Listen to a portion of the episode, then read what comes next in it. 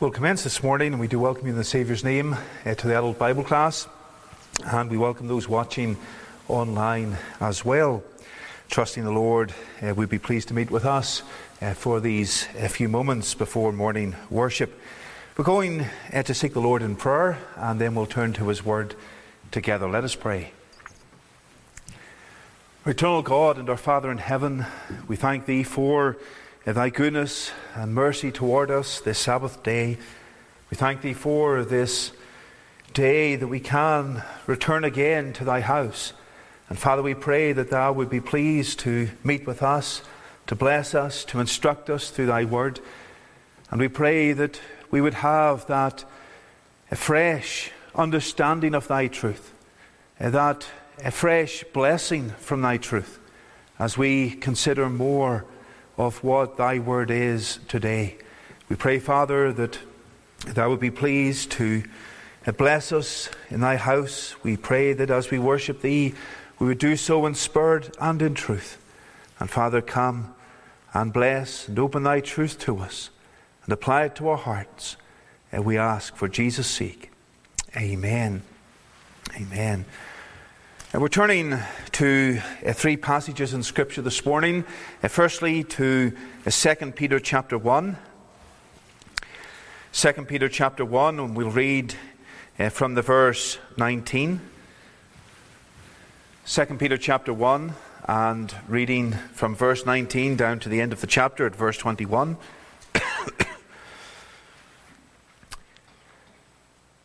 2 Peter 1, verse 19, we have also a more sure word of prophecy, whereunto ye do well that ye take heed, as unto a light that shineth in a dark place, until the day dawn and the day star arise in your hearts.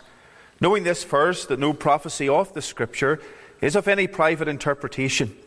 For the prophecy came not in old time by the will of man, but holy men of God spake as they were moved by the Holy Ghost. And then John chapter 5 and the verse 39. It's a well known verse of Scripture here. And the Saviour says, Search the Scriptures, for in them ye think ye have eternal life, and they are they which testify of me. And here the Saviour is referring to the Old Testament Scriptures, and he's telling us that uh, these scriptures testify of him. Uh, there's a unity in the Old Testament scriptures and the New Testament, and uh, the Old Testament speaks of the Saviour. It tells of his coming, it tells of who he is, it tells of his death. And then in Luke chapter 24, we uh, see this reinforced again. Luke 24 in the verse uh, 45, uh, the verse 44, the Saviour is speaking to the disciples in the upper room, and he says, And he said unto them, These are the words which I spake unto you, that while I was yet with you, that all things must be fulfilled, which were written in the law of Moses, and in the prophets, and in the Psalms concerning me. Then opened he their understanding, that they might understand the Scriptures. Amen. And may the Lord bless the reading of his word uh, to our hearts this morning.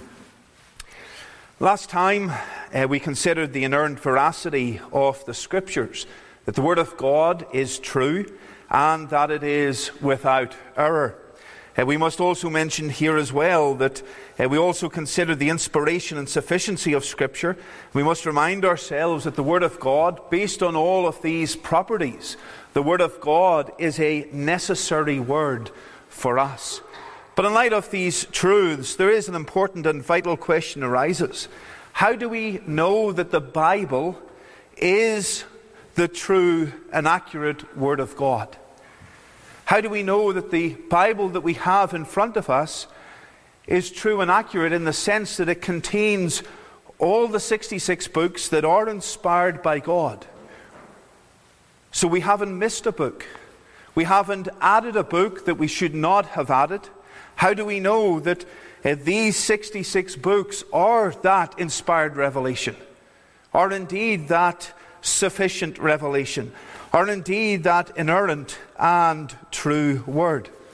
And this is not a question about Bible versions of course, but rather a question about what books should be in the Scripture, the canon of Scripture. And that word canon it comes from uh, the original Greek. It refers uh, to a collection of books that we would classify as genuine. It is a word uh, that in the original Greek appears in various places in the New Testament. In 2 Corinthians 10, verse 13, Paul says, But we will not boast of things without our measure, but according to the measure of the rule which God hath distributed to us, a measure to reach even unto you. And there are other verses as well where it is referred to as a rule as a line or as a standard. That is the meaning of the word. And so the canon of Scripture is the rule of Scripture, the line of Scripture. That word has uh, been used uh, to uh, refer uh, to Scripture, that rule that all believers are to live by. And so the canon of Scripture is that rule, that line, that standard that God has given. And of course, it is used to refer to those 66 books uh, that we accept to be the Word of God. The Church of Christ has historically believed uh, that these 66 books that we have compose the Old and New Testament scriptures and compose the Word of God. And therefore, that list that we know well is that list of these writings. And that list was finalized and accepted uh, at the time of the early church. However, the canon of Scripture held to by the Reformed Church differs from the canon of Scripture that is held to by the Roman Catholic Church. Their canon of Scripture is more extensive as it includes those books that we would refer to as the Apocrypha, books that are not inspired, books that uh, may have some historical value, but spiritually are not, rec- are not recognized as being on the same level as Scripture and not being inspired by God. And we will come to uh, that uh, next Lord's Day, God willing. But in regard uh, to the canon of Scripture, it is this subject that I want us to consider this morning and then next Lord's Day as well. And there are four thoughts uh, that I have regarding this. Uh, we have, uh, firstly, the belief, the belief in the canon of Scripture. And then we'll move uh, on to the qualifications. Uh, next Lord's Day, the Apocrypha, and then we'll consider the completion of the Word, or the completion of the New Testament uh, revelation, the revelation of God as contained in His Word and that will deal uh, with the fact there is no new revelation, that it is all contained in Scripture itself. So that would be quite extensive, and we won't get to that uh, this morning. But firstly, here the belief. The early church considered the Hebrew Scriptures of the Old Testament to be the Word of God. And the Jews of the Old Testament period had received the articles of God, they had compiled their Scripture, written by uh, the prophets. And so the New Testament church recognized that the Old Testament scriptures still had a relevance and still had a purpose for them. Gone were the sacrifices, gone were the rituals, but the Word of God remained and was of benefit to them. Uh, we consider John chapter 5 and Luke 24, where the Savior refers to the Scriptures. He's not referring to the epistles of Paul in that context historically. He's not referring uh, to the revelation of John in that context historically, because the words of Christ in those chapters predate the writing of those books. In the context, he is referring uh, to the Old Testament scriptures. And of course, uh, as we accept uh, the New Testament, we can uh, say, well, uh, the scriptures, Old and New, testify of Christ. The scriptures, Old and New, uh, contain the things about Christ. but in the context here, he is referring to the Old Testament. In 2 Timothy 3, verse 16, we have that familiar verse All scripture is given by inspiration of God. And again, uh, Paul has in view the Old Testament scriptures as well. Uh, it is given by inspiration of God, but it is also profitable. Profitable. This old revelation is of profit to us for doctrine, for reproof, for correction, for instruction in righteousness. In 2 Peter uh, chapter 1, uh, we read those words about the prophecy came not in old time by the will of man, But holy men of God speak as they were moved by the Holy Ghost. Again, the Old Testament scriptures are in view. And this brings us to the conclusion that the Lord Jesus Christ, and it is a logical conclusion, the Lord Jesus Christ and the apostles, the writers of the New Testament and the New Testament church, did not reject the Old Testament. There are many today who don't see a relevance with the Old Testament to our generation. Uh, they preach from the New Testament, and the Old Testament is largely ignored. Uh, but yet, it is the revelation of God that is profitable to us. And the early church recognized the value of this revelation, recognized that it was of God, and it was profitable to them. And that is an important point for us all to understand. The Scripture, therefore, has a blessed unity. And while some of what the Old Testament teaches has been replaced by the teaching of Christ through the death and resurrection of the Savior himself, the Old Testament is not to be discarded. And we do not come and uh, celebrate the Passover. We celebrate the Lord's Supper. We do not come and uh, sacrifice uh, the finest animals to the Lord. Uh, Christ is that sacrifice that we look back upon and we remember and we hold dear. And of course, the sacrifice of animals is just a type of that great sacrifice of Christ. And so there are things in the Old Testament uh, that have been fulfilled in Christ that we do no longer practice. But the Old Testament is not to be set aside uh, because it is part of that unified divine revelation of God. And the Old Testament of the Jews is the Old Testament of the Christian. There are, there's much more that we could uh, say here, and of course, this subject is very vast. And when I was uh, studying this, there were many, many lists, and I remember looking back uh, when I was in college uh, concerning this subject, and we had list after list of uh, various men, especially regarding the New Testament scriptures and the books that they saw as being part of the canon of Scripture during uh, the various years in which it was compiled and prior to the church universally accepting the canon that we have today, there were books that were added and books that uh, were rejected, and then there was this general consensus at the end. And of course, there's much we could say regarding that. We could go through all the lists and specific books, uh, but I think we would get quite lost. But you can go and do that uh, yourself. That can be homework. Uh, but uh, there is much uh, to be said, and we're only scratching uh, the surface here. Uh, but going back uh, to uh, the Word of God, the Old Testament, the Jewish Bible ended around 435 BC. No other prophet then was inspired to write. And the Jewish Bible is in, two, in three classifications. And as the Savior says, we have the law, we have Moses, the law, of Moses, we have the prophets, we have the Psalms, or, or the writings, as sometimes it is called. And that canon was fixed generations before the early church was formed, or the church formed in its New Testament uh, context. During the New Testament period, then, the authors of the New Testament scriptures, as well as the Savior, quoted from several Old Testament passages. There is no dispute revealed in the New Testament as to the canon of the Old Testament scriptures. It was settled long before. There were many disagreements between Christ, as we know, and the religious leaders of the land on various uh, subjects, but not on the subject of what books should be included in the canon of Scripture. After the ascension of Christ and with the outpouring of the Holy Spirit on the day of Pentecost, the Lord, the Spirit of God, moved and new revelation was inspired, new revelation was written down by the apostles. And the ultimate source of that truth is God Himself. God working through His Spirit.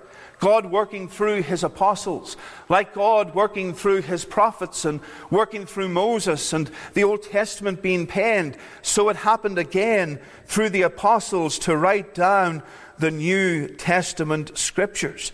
And the truth of Christ was passed to his apostles, and those apostles then proceeded under the inspiration of the Spirit to write a revelation that is inseparable from the previous Old Testament revelation. That is important. inseparable. Inseparable. Because the New Testament is a continuation, it is a fulfillment of the New Test of the Old Testament. The Old Testament sets the foundation. Why do we need Christ revealed in the New Testament?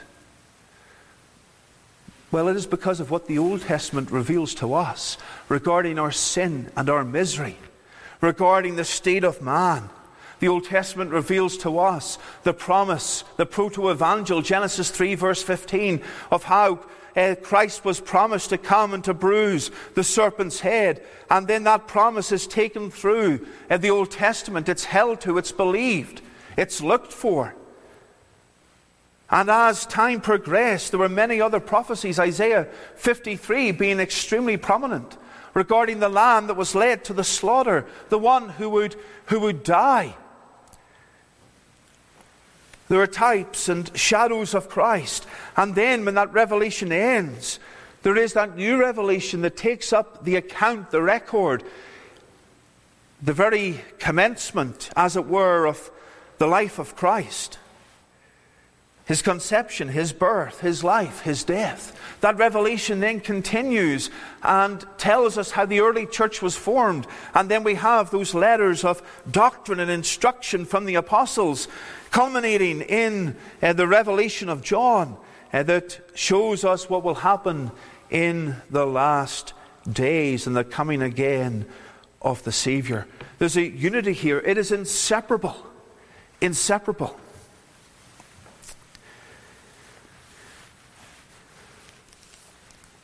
And so, this collection of the Hebrew writings, the Hebrew scripture, it was expanded to include writings by the apostles and those who wrote under the superintendence or authority of the apostles. We have Mark and we have Luke. And some of those writings themselves pointed to an expansion of the canon of Scripture. Uh, Peter, in 2 Peter chapter 3, in the verse uh, 14, we'll turn to that for a moment. Uh, 2 uh, Peter chapter 3, the verse uh, 14. Wherefore, beloved, seeing that ye look for such things, be diligent that ye may be found of him in peace, without spot and blameless, and account that the long suffering of our Lord is salvation, even as our beloved brother Paul also according to the wisdom given unto him hath written unto you, as also in all his epistles, speaking in them of these things, in which are some things hard to be understood which they are unlearned and unstable wrest, as they do also the other scriptures, unto their own destruction. Here, Peter is speaking of the letters of Paul, the epistles of Paul, in the context of Scripture, other Scriptures. So there's a recognition here that there is an expansion of the canon of Scripture. The earliest Christian writings outside of the New Testament elevated the words of Christ and the writings of the apostles, recognizing that divine authority within them. Polycarp uh, wrote a letter, and in that a letter was a reference to a portion of Paul's letter to the church at Ephesus. And the reference that Polycarp makes is this is Scripture. This is Scripture. It's another anonymous uh, work that noted the complementary authority of the books of the Old Testament and the books of the apostles. And there are many other examples in the early church where these writings that we see as the New Testament today were recognized early on for having authority and for being scripture. And so this crucial question arose which writings then in the early church should be included in this new canon. We just can't include everything uh, because there were letters penned that we know nothing about. There were letters penned uh, from believer to believer. There were letters penned as uh, we even see today. Uh, pastors and teachers still write letters. Not on the same level of Scripture, of course, not inspired letters, but we write. There's writings. Uh, there's books. Which of these are Scripture when we look at the Old Testament or the New Testament church? There had to be a qualification, there had to be some criteria. And when we think of the letters of Paul, they were written by an apostle, clearly invested with divine authority. They were easily recognized by the church to be Scripture. But what about the anonymous letter to the Hebrews? Many believe that Paul wrote that letter, uh, but at uh, the stage of the New Testament church, was this Scripture or was it not? There were other letters as well. Mark and Luke wrote Gospels. Luke also wrote the book of Acts. Should these be placed alongside the writings of the apostles? What about the letter of Barnabas, the shepherd of Hermas? These were two early writings that were used and read by the, or the early church. And so this issue of canon it became quite the question. False teachers then began to arise within the church. Uh, there was one particular one, Marcion, who was the leader of a heretical movement, and he, his canon of scripture consisted of the gospel and the apostle, Luke's gospel and some letters of Paul. He rejected the entire Old Testament and all the parts of the growing New Testament that reflected upon the Old. And so, therefore, the church was concerned by what was happening. The canon of Scripture had to be finalized. And so, there were two criteria uh, that uh, came into the equation. Does this writing have an apostle for its author? And Mark and Luke were considered to be associated with uh, the apostles and writing under the superintendence of the apostles, the authority of the apostles. As some would say that Mark's gospel is the account of the apostle Peter. And of course, Luke documents not only Christ, but he documents the early church also. And then they ask the question of antiquity. Has the church historically recognized God speaking in this writing to his people? Is it something that has been recognized by the church in general?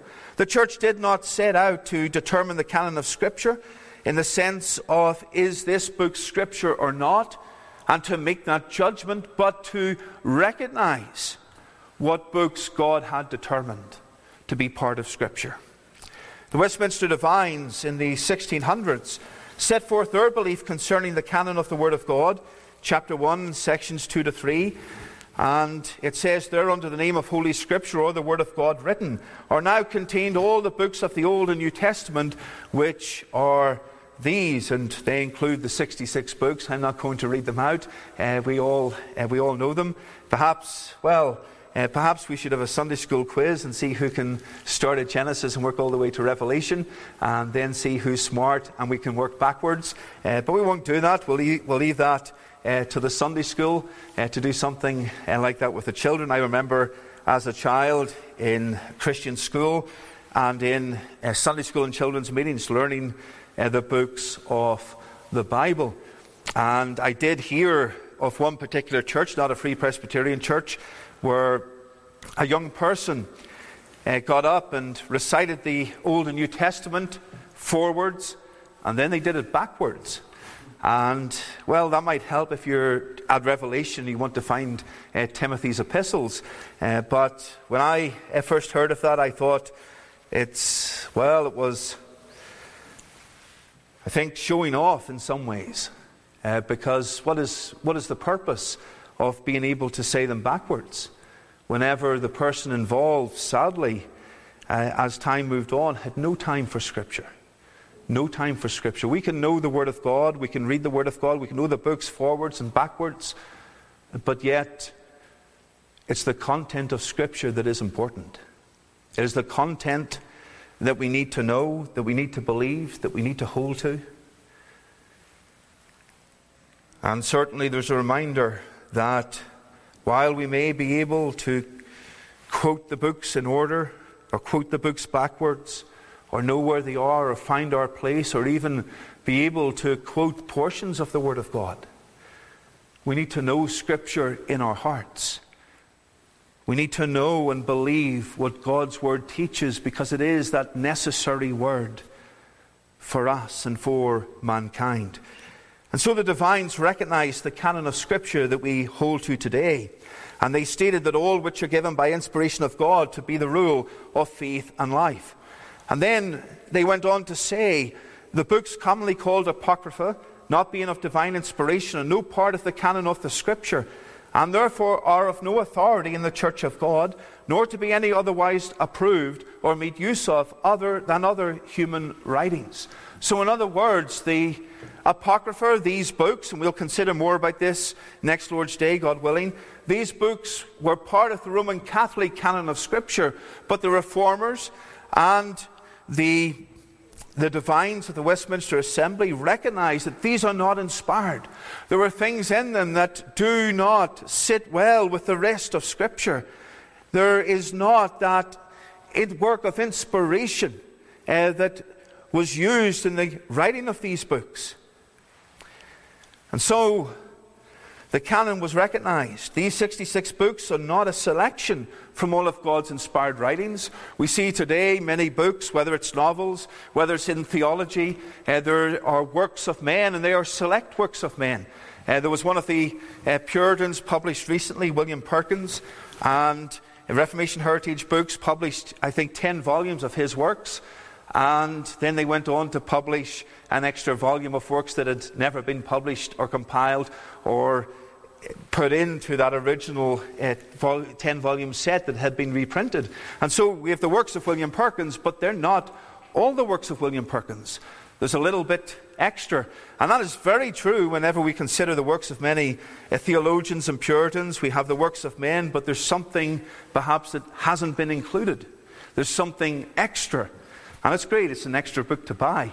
Uh, but when we think of the Word of God, our Bible is not a selection from all of God's inspired writings. It's not men sitting down and thinking, well, we have Genesis and we have this other book that relates the creation of the world, and then we something else written by somebody else about how the world began, and then we have all these records of the kings, we have all these psalms and these songs. What do we put into the Word of God? We can't put everything. And of course, there is a reminder of that in the Word of God uh, because I believe uh, it's, I believe it could be Luke, I may be wrong, uh, but there are words in the scriptures that remind us that the world could not contain all the books, all the words that could be written about the Savior, about everything that He has done. And so, if we were to have a complete record of everything about God, no book could hold it. It would be that vast and infinite. And so the Word of God that we have is not a selection from all of God's writings. The things that men thought that we might need out of those writings. But rather, the scripture we have is all of God's writings, all of God's inspired word. Everything. And that would bring us then, uh, next Lord's Day, to our thought about the completion of Scripture, the completion of Revelation. We have everything that we need. That is the historical belief in the Reformed Christian faith. God's word that we have, Genesis to Revelation, is not a summary or a select, or it's not a selection of everything that God has given, but it is everything that He has given to us. And God has preserved that. And that brings us to the thought of the preservation of Scripture, Psalm 12, verses 6 to 7. The psalmist says, The words of the Lord are pure words, as silver tried in the, a furnace of earth, purified seven times. Thou shalt keep them, O Lord. Thou shalt keep these words. Thou shalt preserve them. Thou shalt preserve these words from this generation forever. And history shows us that man hates the Word of God. Man has sought to destroy the Word of God, but what does the Lord do? His Word is preserved. And part of that preservation is His church recognizing that God has determined a canon of Scripture. Not the Roman Catholic system where the church gives the authority to Scripture, but rather the authority has been given to Scripture, and the church recognizes God has given that authority. And God has given this canon. The Lord preserves His word, He guards it, He protects it, He maintains it. He uses men to proclaim it, He uses men uh, to, translate it and to pass it on. And when we consider what we have here, the authorized version, a lot of what we have in the authorized version is very similar to the work that William Tyndale did and when he translated his New Testament. And what happened to William Tyndale? A man who faithfully translated Scripture, wanted to put the Word of God into the hands of the ordinary English man and he lost his life for doing so. He was not the first, he was not the last. Men gave their lives so that we could have the Word of God, a Word that has been preserved by Him. The Savior said, Heaven and earth shall pass away, but my Word shall not pass away. And, dear believer, we can have a confidence that what we possess is a full and complete canon of Scripture. This is only a summary. We could go into all the details and how they compiled the books and what books they accepted and rejected at different points in the early church. But it would bring us to the same conclusion that what we possess, we believe to be the full and complete canon of Scripture. And that gives us confidence. That gives us confidence that we're not missing something. We're not missing an important book. We're not missing an important writing. It gives us confidence then in preaching because our preaching and our teaching is based on God's Word, God's inspired Word, a complete canon of God's inspired Word. It gives us confidence in believing because we're not missing something. If you were investigating a particular a crime and you were looking at the evidence, how often how often in a novel or perhaps in one of those television shows that show an investigation, there's something missing, a little piece of evidence that they need to, as it were, blow open the whole case. One little piece. But yet, when we come to the Word of God, everything is here that we need. And that gives us confidence in believing. It gives us confidence in reading. It gives us confidence in evangelizing the lost, does it not? Because everything that we need is there in the Scripture. How encouraging that is to us. We have an inspired word an inerrant word, a sufficient word. And it is sufficient because it is a completed word. A completed word. Secondly, here I want you to see the qualifications. The qualifications regarding the canon of Scripture. We've touched on this a little already, but this brings us to the theology behind the question of scriptural canon. How do we know that these 66 books are the right books to include in the Word of God? What criteria? What qualifications do we see for that? Well, firstly, there is a divine quality. A divine quality. The book, in the books written by God, there ought to be evidence of their divine origin. The reformers referred to this as the divine quality or the divine indicators. In Psalm 19 and Romans 1, verse 20, regarding creation, we see God's attributes revealed in the created world in natural revelation.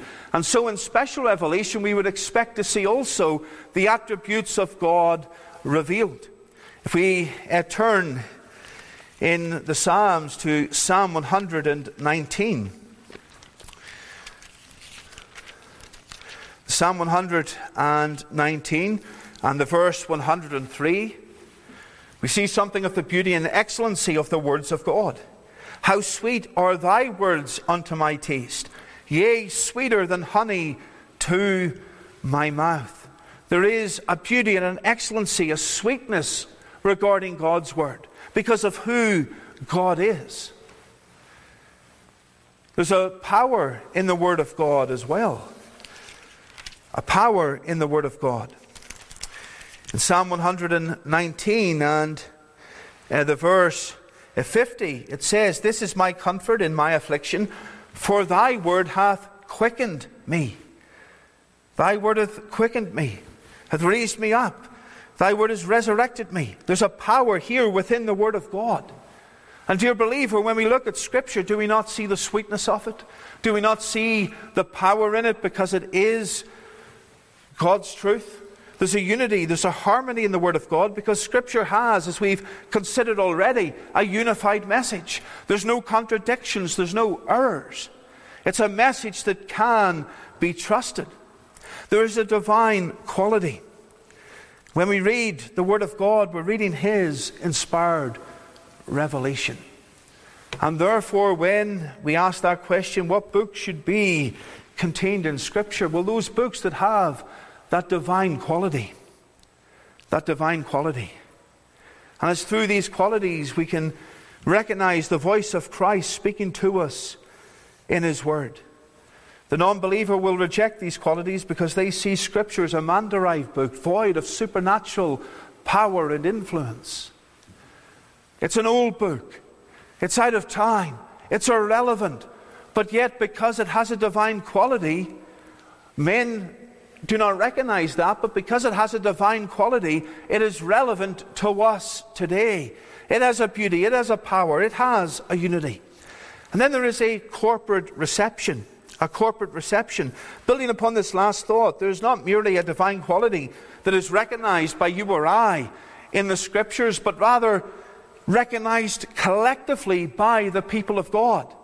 There will be pockets of disagreement, but the predominant consensus will be that these are the books that God has inspired. And the church collectively and historically has recognized that these books are the canon of inspired Scripture.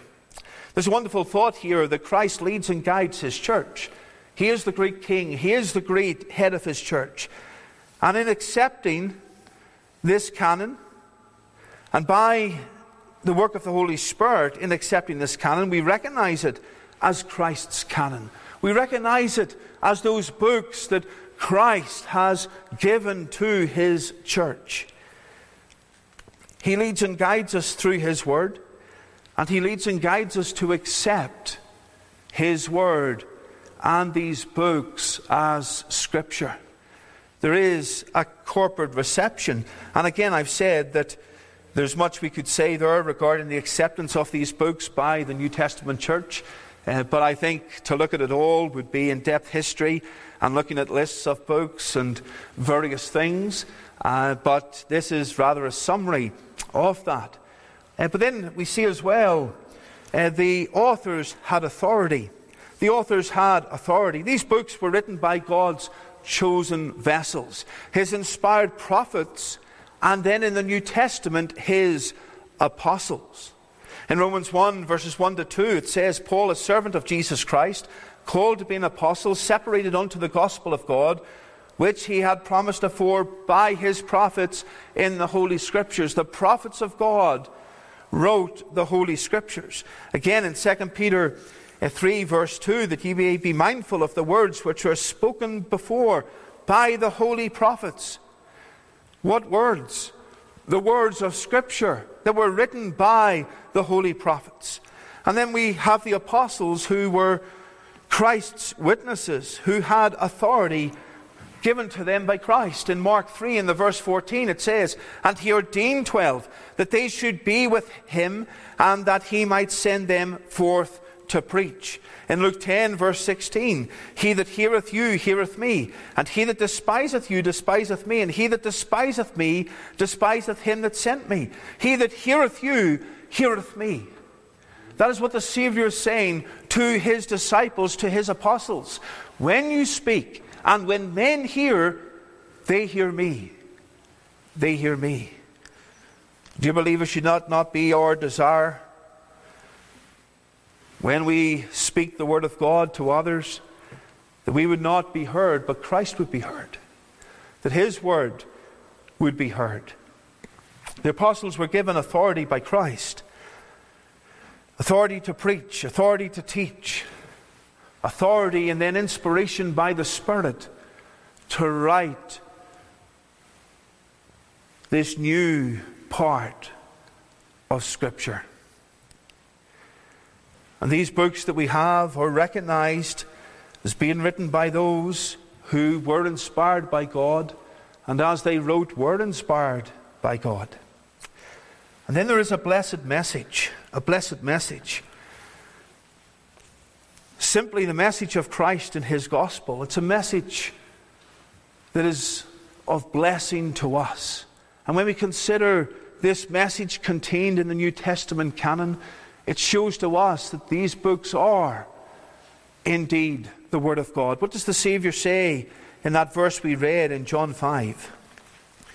Search the Scriptures, for in them ye think ye have eternal life, and they are they which speak of me. And again, Luke 24 echoes the same thought. The Scriptures speak of Christ. And the true canon of Scripture is a canon that testifies of Christ. It's simple, it's clear. The Word of God revealed to us what books should be in it, those books that speak of Christ. Because Christ Himself says that. The Scripture speaks of me. The Word of God speaks of Christ. Dear believer, do we desire that Word that speaks of Christ? what is your view of the canon of Scripture? Again, lots more that we could say, many deep things we could go into, but a very simple overview of this subject. What is your view of the canon of Scripture? And you may say, well, that's strange to be asked that. Why are you asking me what is my view of the books in Scripture? They are Scripture. As you've said, the church has historically accepted these books. But have you accepted these books? I remember talking to a young man once, I think I may have said this uh, before. He didn't like the theological books in the New Testament, such as James and some of Paul's epistles, but he loved the Acts of the Apostles because the Acts was history, it was exciting. There was account after account of how God moved and how God worked, and that is more interesting, he thought, than reading page after page of biblical theology. He had his favorites. When it came to the Word of God, when it came to the New Testament, he had books that were his favorites and books that were not so much of a favorite.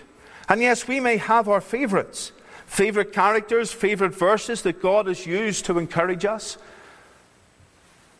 But let us be wary of condemning other portions of Scripture or neglecting other portions of Scripture as uninteresting or boring or unnecessary. Often, if we go to a restaurant, we have our favorite thing on the menu and we eat that. I was at a restaurant recently. It's always, uh, I think, I order most of the time chicken parm, and I decided to order something different, and it was nice to order something different. It was interesting to try something fresh, and I think I'll get that again uh, because I enjoyed it. But yet, when it comes to Scripture, we can fall into the trap of that. We like a particular book, we like a particular character, we read all about them. We read the Gospels, we read the Acts, we ignore Jeremiah, we ignore Isaiah, we ignore Ezekiel. We set them aside because they're deeper books. They're not so easy to understand, they're not so easy to read. And we'll focus on our favorite. But yet, God has given us a full and complete canon of Scripture. Yes, we can have the verses that mean more to us, characters that uh, we are blessed by studying, but let us not neglect. That's the main key thought here. Let us not neglect other passages in Scripture, for it is all God's canon of inspired Scripture. We are to study it. We're to study it with grace, we're to study it with prayer. And therefore, dear believer, we can have confidence in the state of the canon of Scripture. We'll come back to this next Lord's Day, God willing, and look at the Apocrypha and look at the completion of God's Word and the ending of Revelation. But we can have so much confidence, a great confidence that God has given His Word. It is complete, it is assured. Let us study, let us read it all. Yes, it will be difficult at times. But let us study with grace. Let us study with prayer, praying that God would teach us, that God would open up His Word to us. It is all God's canon that He has given to us and to His church for a glorious purpose. May the Lord bless His Word this morning for His name's sake. Amen. Amen. Let us pray. Father in heaven, we thank thee for thy word. And we thank thee for uh, this reminder, this summary of the canon of Scripture. We thank thee for these, these books that thou hast inspired. And we pray, Father, that as the church historically has recognized these books, that we too would recognize these books. That we would not read just that little portion that we like, but we would partake of all the counsel of God. And that I would be pleased to continue to reveal thyself to us in thy word. Father, we pray that thou would part us now with thy blessing. We do remember the Lord's Day services to come. We pray thou would bless thy servant as he brings thy word. Use him, we pray. And may we have a blessed time here meeting with thee, our God. We pray for Jesus' sake. Amen.